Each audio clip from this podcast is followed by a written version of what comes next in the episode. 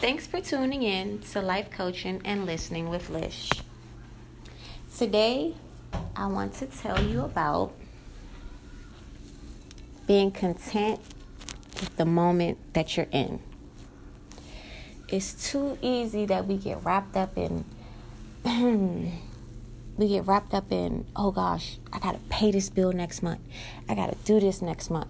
This is going on that these things are stressing us out. These things are giving us heart attacks. Like they are ruining our lives. And nobody's paying attention to right now.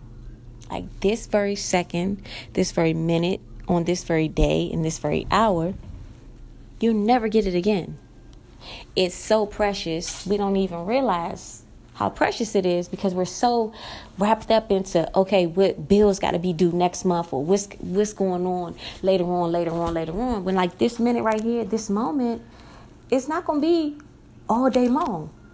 It comes and it goes. And we're missing our moments. We're not living in the moments. We're living in the we're living in the future and the future ain't even got here yet.